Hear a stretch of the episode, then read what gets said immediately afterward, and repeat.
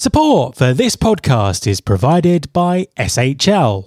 From talent acquisition through to talent management, SHL's science and technology maximize the potential of your greatest asset, your people. SHL help you create the diverse, agile, and innovative workforce you need to succeed in an unpredictable environment. Their data driven people insights, unmatched portfolio of products, engaging experiences built on science, and global expert services are all delivered on one platform for all your people answers. Visit shl.com to learn more about how SHL can unlock the potential of your workforce. There's been more of scientific discovery, more of technical advancement and material progress in your lifetime and mine than in all the ages of history.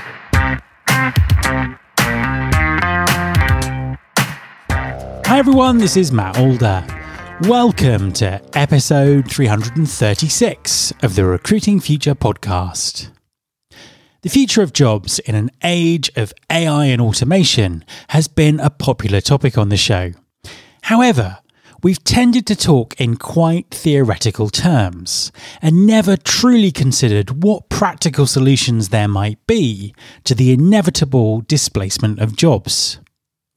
Millions of jobs have already been lost in the pandemic, and the World Economic Forum predicts that an additional 85 million jobs will be lost to automation by 2025. So, what types of job will disappear? And how do we upskill and transition the large proportion of the workforce who will be affected? My guests this week are Madeleine Gabriel and Carlos Kanders from Nesta, the UK's innovation agency for social good. Nesta has just completed a significant piece of research called Mapping Career Causeways, which is intended to support job transitions and inform skills policy in a labour market that will be forever changed by AI and automation. Hi, Madeleine. Hi, Carlos. Welcome to the podcast. Please, could you introduce yourselves and tell us what you do? Hi, Matt. Thanks for having us on the podcast. Um, I'm Madeleine Gabriel. I'm a social researcher by background. Um, and now I'm a deputy director at Nesta, and I focus on economic recovery and sustainability projects. Hey, Matt. Uh, thanks for having us. Also, it is really great to be here. And actually, I'm quite excited because this is my very first time uh, being on a podcast. But, uh, so, I'm a data scientist at Nesta, and I worked in the Mapping Career Causeways project that we will talk about today. And previously, I completed a PhD in computational neuroscience at the ETH Zurich in Switzerland, and there I studied uh, the structure and dynamics of complex networks. Uh, for example, real developing neural networks grown in laboratory. But now, for the past year and a half, I'm studying different kinds of networks, uh, namely networks that consist of jobs and skills. And so, um, uh, during this mapping career causeways project, I was looking at how workers can move in these networks and find uh, better jobs. Fantastic. And we're going to dive into that in, in, in, a bit of detail in a second. Before we do, though, it's probably worth just giving people a quick overview of Nesta and what Nesta does in case people aren't familiar with your work. Yeah, sure. I'll do that. So, we're an independent charitable foundation. Um, we were set up about 20 years ago and our purpose is to design, test, and scale new solutions to society's biggest problems. So, in other words, and we often talk about innovation for social good. Um, one area that we've been working on for the last few years is focusing on helping workers adapt to a changing labour market and avoid unemployment. And we've been doing quite a lot of different things in this area. Um, one of the things we do is fund and support innovators. So we've got a program, for example, called Career Tech Challenge, uh, where we've got 20 innovators who are developing new ways to provide information, and advice, and guidance to adults. Uh, we've got another one called Rapid Recovery Challenge um, that is about trying to connect younger workers who've recently lost their jobs, maybe because of COVID, into other jobs that match their skills. And then a big area of our work is doing our own research and development and mapping career causeways, I think is one of our most exciting projects. And that's why we're keen to chat to you about it today. Absolutely, and um, you know it's a it's a phenomenal piece of work, and it's something that I know everyone's going to find uh, really interesting. I, I, suppose just to set a bit of context before we get into the detail, one of the things that you've been looking very carefully at is the the labor market trends that are going to shape the the future of work over the next 10 years. Could you could you talk us through what what those key trends are likely to be? Yeah, we did a big piece of work on this um, back in 2017 where we looked at seven major trends that will shape the future of work. I'll say right up front, the one that we didn't look at was global pandemic. So we didn't miss, miss the boat a little bit. But there are other things that are really going to shape the future of work. So one of them, of course, is automation. And that's quite a, a a factor that we look at in detail in mapping careers causeways. Um, but there are others too. Um, so we think, for example, sustainability transitions are going to shape opportunities. Um, so a shift away from um, highly polluting industries, for example, towards greener jobs. Um, demographics obviously makes a difference, with aging population in a lot of um, richer countries. there, might, there are others around things like social inequality and what difference that, that might make if it continues to grow. Um, urbanization, so more people obviously living in cities and towns, um, globalization, which, uh, you know, I think when we did the work in 2017, the assumption was that globalization would continue, but um, uh, we've seen some retraction of that um, in the last couple of years. So there are quite a lot of changes. And I guess um, one of the key messages of that work is that there's a huge amount of uncertainty. So that work tried to look at which which jobs and occupations are likely to change, which ones there'll be fewer of, and which ones there'll be more of. We were able to predict um, con- contractions in some areas and growth in others. But for the vast majority of workers, the future is actually quite uncertain. And I think that's that's a key message, really. And that obviously leads us leads us into the mapping career causeways project that you've that, that you've done. Why did you do the research, and and how did you do the research, and and what's the research about? In a nutshell, the Mapping Career Causeways project, which was funded by JP Morgan as part of their New Skills at Work initiative, presents a new framework for supporting job transitions and also informing skills policy in a changing, uncertain labor market. And so, importantly, or this framework, which is essentially a um, open source career transition recommendation. So it's fully open and transparent, and it can provide very granular uh, recommendations for over 1,600 different occupations. So the initial key aim of this project was to support workers whose jobs are at risk of being automated by machine learning algorithms. And specifically, we were interested in identifying how these workers can build on their existing skills and experience and ultimately transition to more secure jobs that are less likely to experience technological disruption. And for the context, um, this work uh, started before the coronavirus pandemic, and at that point, you know, the major disruption we anticipated was automation.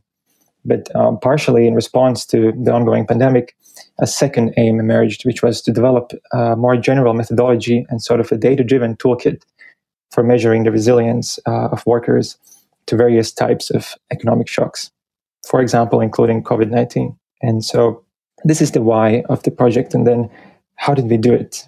And I'll break it down kind of into three parts, where the first part was um, to estimate the risk of automation for these 1600 European occupations. And then the second part was to look at the actual workers whose jobs are at risk. And so we did this by identifying demographic patterns using the European Union Labor Force Survey. And we did this for three countries for the UK, for the uh, for France, and for Italy. And then thirdly, and importantly, we um, essentially built a map of occupations that can help to identify potential pathways from these high risk jobs to safer occupations. And um, so to, to achieve this, we built we brought together multiple data sets, including the official European and American occupational frameworks, uh, labor force statistics, and um, these automation risk estimates that we made. And the crucial step here was to measure the similarities between the different occupations. And so we did this based on their skills, on the work activities, and also more broader interpersonal or physical and structural work sort of context features. For example, um, you know, how long you need to talk on the phone, or how much face-to-face discussions do you have at work, or whether you need to stand or sit or, or do the work outside or inside and stuff like that. And so to compare these features, we used uh, methods from data science and machine learning for example, natural language processing to compare different skill sets and find the transferable skills as well as the largest skill gaps for any career transition. And this is not all. So, to complement this quantitative analysis, we also did some more research and and and uh, sort of uh, sort of um, workshops and interviews and, and, and crowdsourcing. So, sort of more qualitative work And uh, we engage local stakeholders, for example, learning providers and public employment services in the UK, France, and Italy, to better understand their needs and challenges. And uh, my colleagues interviewed more than 50 different organizations to understand how these insights could complement their work and what would be necessary to take this work forward.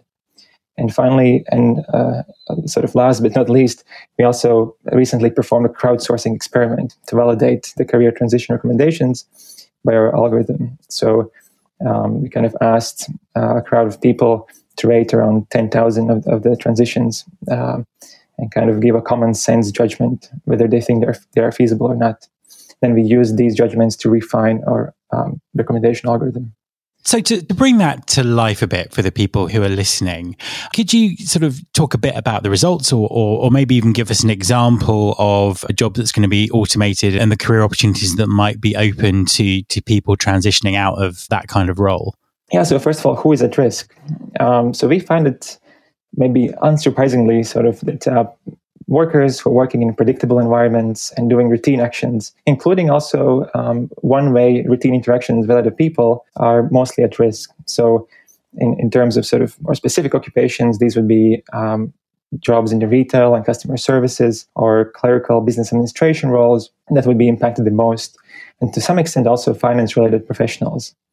So some maybe specific examples that I can name uh, from top of my head would be like cashiers or sellers or file clerks, for example, or investment clerks, or, or even something like property appraiser or surveyors. And uh, I should also definitely mention that by looking at uh, the demographic patterns and looking at the EU Labour Force survey, we unfortunately find that um, actually women are twice as likely to be in these high risk occupations than men. And this was true across all three countries that we studied, like the UK, France, and Italy. And also importantly, that at risk workers are likely to be uh, lower paid.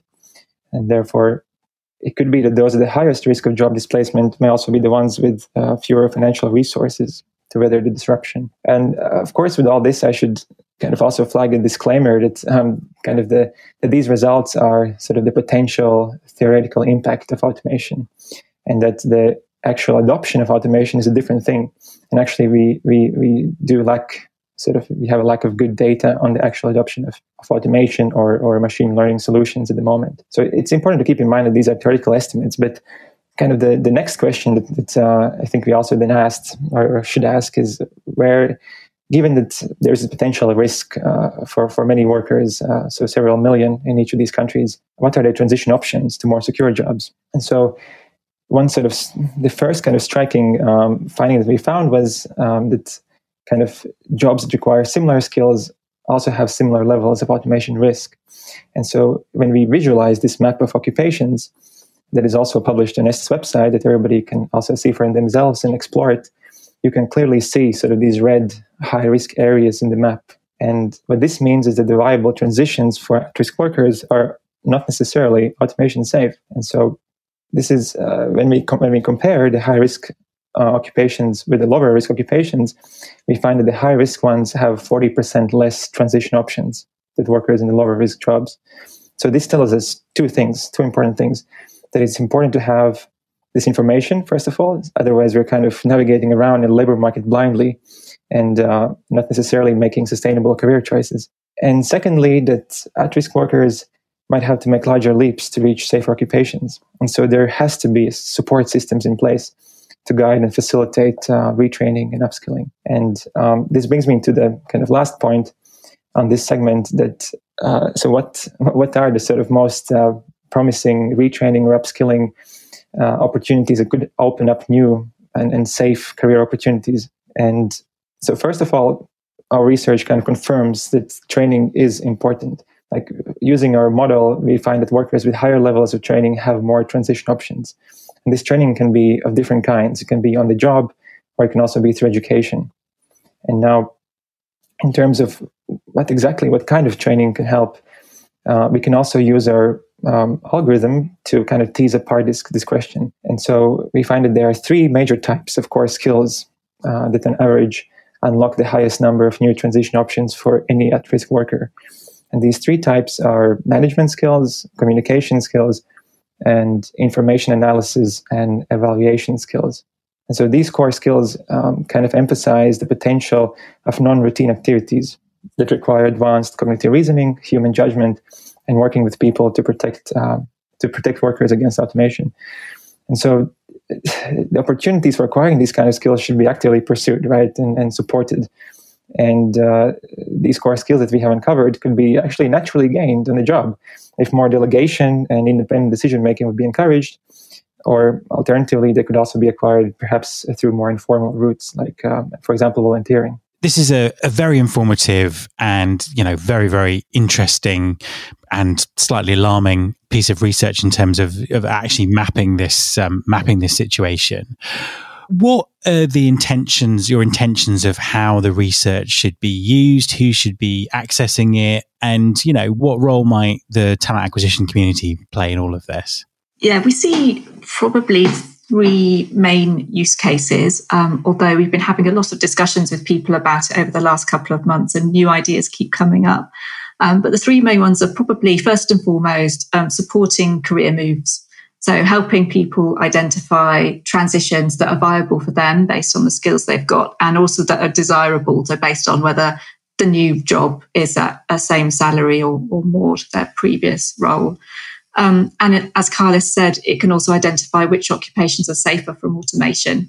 So I suppose if you're if you're you know lost your job or are just looking to move careers into something that's you know better better suited or more interesting or um, um, you know more sustainable in the longer term, you could think about what those things are. And we, we kind of assume that when people are thinking about career changing or perhaps if they've been made redundant, they don't necessarily have a very um, broad idea of what's available in the job market. What we hear from people is that who are working in this space is that um, sometimes people's horizons are quite narrow. And if I think about my own career, I, I, I, don't really know much outside of the charity sector. So I think one of the things that we think this could do is help broaden people's horizons and, and suggest uh, options to them they might not have otherwise thought of.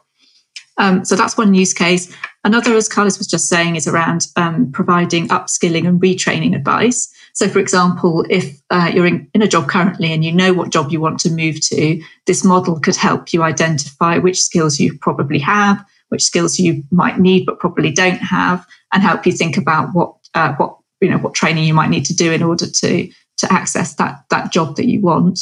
Another potential use for it is where you actually don't know what jobs you should move into, but you know you can't stay in the thing that you're doing. Perhaps there just aren't enough opportunities, or you just want to do something different.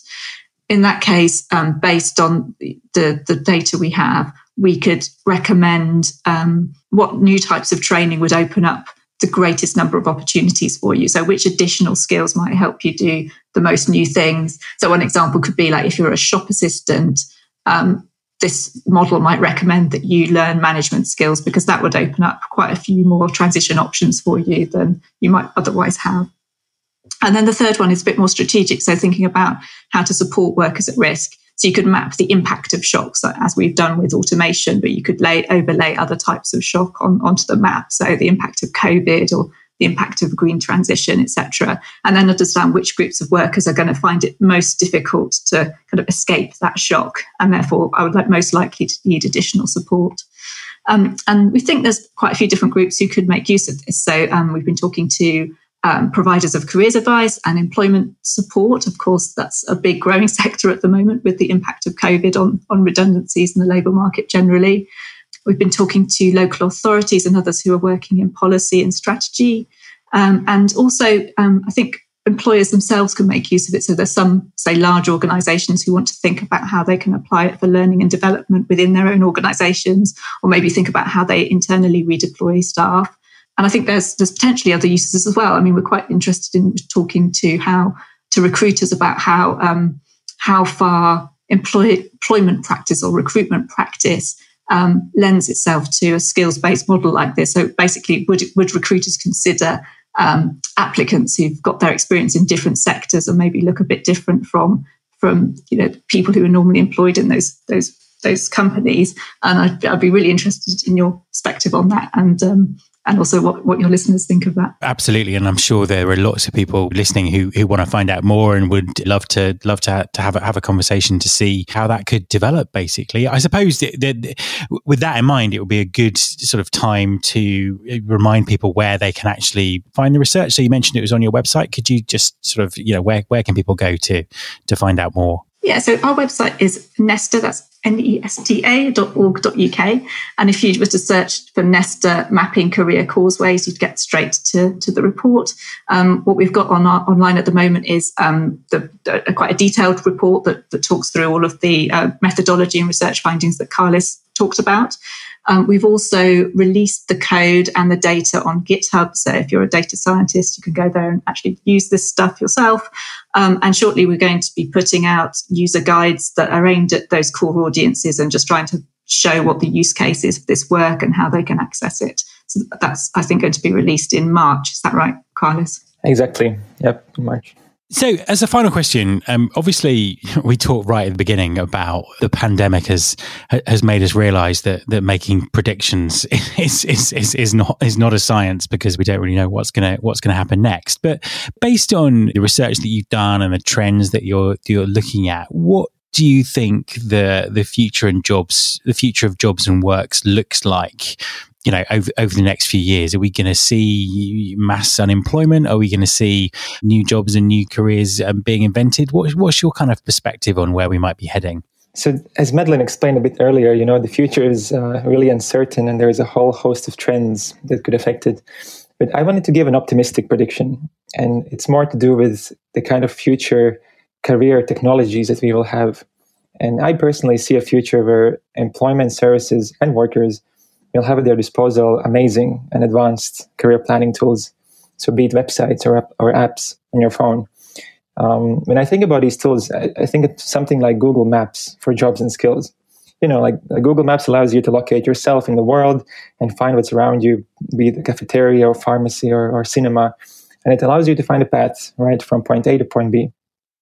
And in the same fashion, I think we'll have career planning tools that will locate you in the occupational landscape based on your competencies and experience, and will show you the other jobs where you can use your skills. And moreover, it should also show you how to get from where you currently are to where you want to be. And it should point out also the skills that you need to learn on the way and where you can learn them and how much time and money it will take. Now, kind of in this brave new world of uh, algorithmic career guidance technology, um, I would also kind of like to give a few words of caution or, or things that we should keep in mind. Um, and my colleagues recently came up with four key principles that uh, we had that they formulated how these new career guidance tools should work. And, the, and and let me just kind of maybe tell you these four principles. So the first one is that they should be viewed as complementary rather than a substitute to the existing tools, advice, or information sources. Secondly, they should be open to scrutiny, so completely transparent, so that if there is any bias or, or any potential kind of um, you know misinformation there, then, then it should be trans- transparent enough so that it's easily identifiable. Um, thirdly, these kind of tools should only be used to broaden options. So we don't want to limit people's choices and push them in some, in some career that maybe is not best for them. And finally, the advice should be focused, of course, in the long term. So providing sustainable recommendations for jobs that will remain safe from automation also in the coming years. So, kind of to, to bring it together, I, I would say, um, you know, as the saying goes, that the best way to predict the future is to create it. And, you know, Mapping Career Causeways project makes a, a humble step in this optimistic direction. But I think, as another example, we can also get a glimpse of this future by looking at um, what also Madeleine mentioned in the beginning the, the Nesta's Career Tech Challenge which is uh, this competition where um, there are several, uh, about 20 co- companies that are competing to create digital solutions that improve the access to accurate career advice and guidance. And um, this competition will close this year in March when the winner will be announced. Fantastic. Madeleine and Carlos, thank you very much for joining me. Thank you, Matt. Thank you very much, Matt. My thanks to Madeleine and Karlis. You can subscribe to this podcast in Apple Podcasts, on Spotify, or via your podcasting app of choice. Please also follow the show on Instagram. You can find us by searching for Recruiting Future. You can search all the past episodes at recruitingfuture.com, and on that site, you can also subscribe to the mailing list to get the inside track about everything that's coming up on the show. Thanks very much for listening. I'll be back next time, and I hope you'll join me.